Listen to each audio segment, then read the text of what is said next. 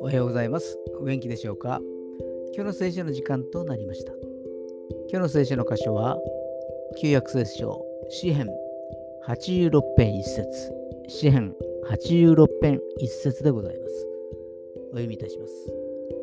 主よ、耳を傾けて私に答えてください。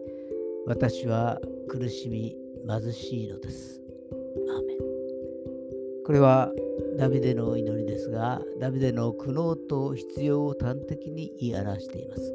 神様を信じていない人も窮地に陥った時に思わず神様と口ばせることがあると思いますが、神様を信じているダビデは絶えず神様に祈りつつ過ごしていたのです。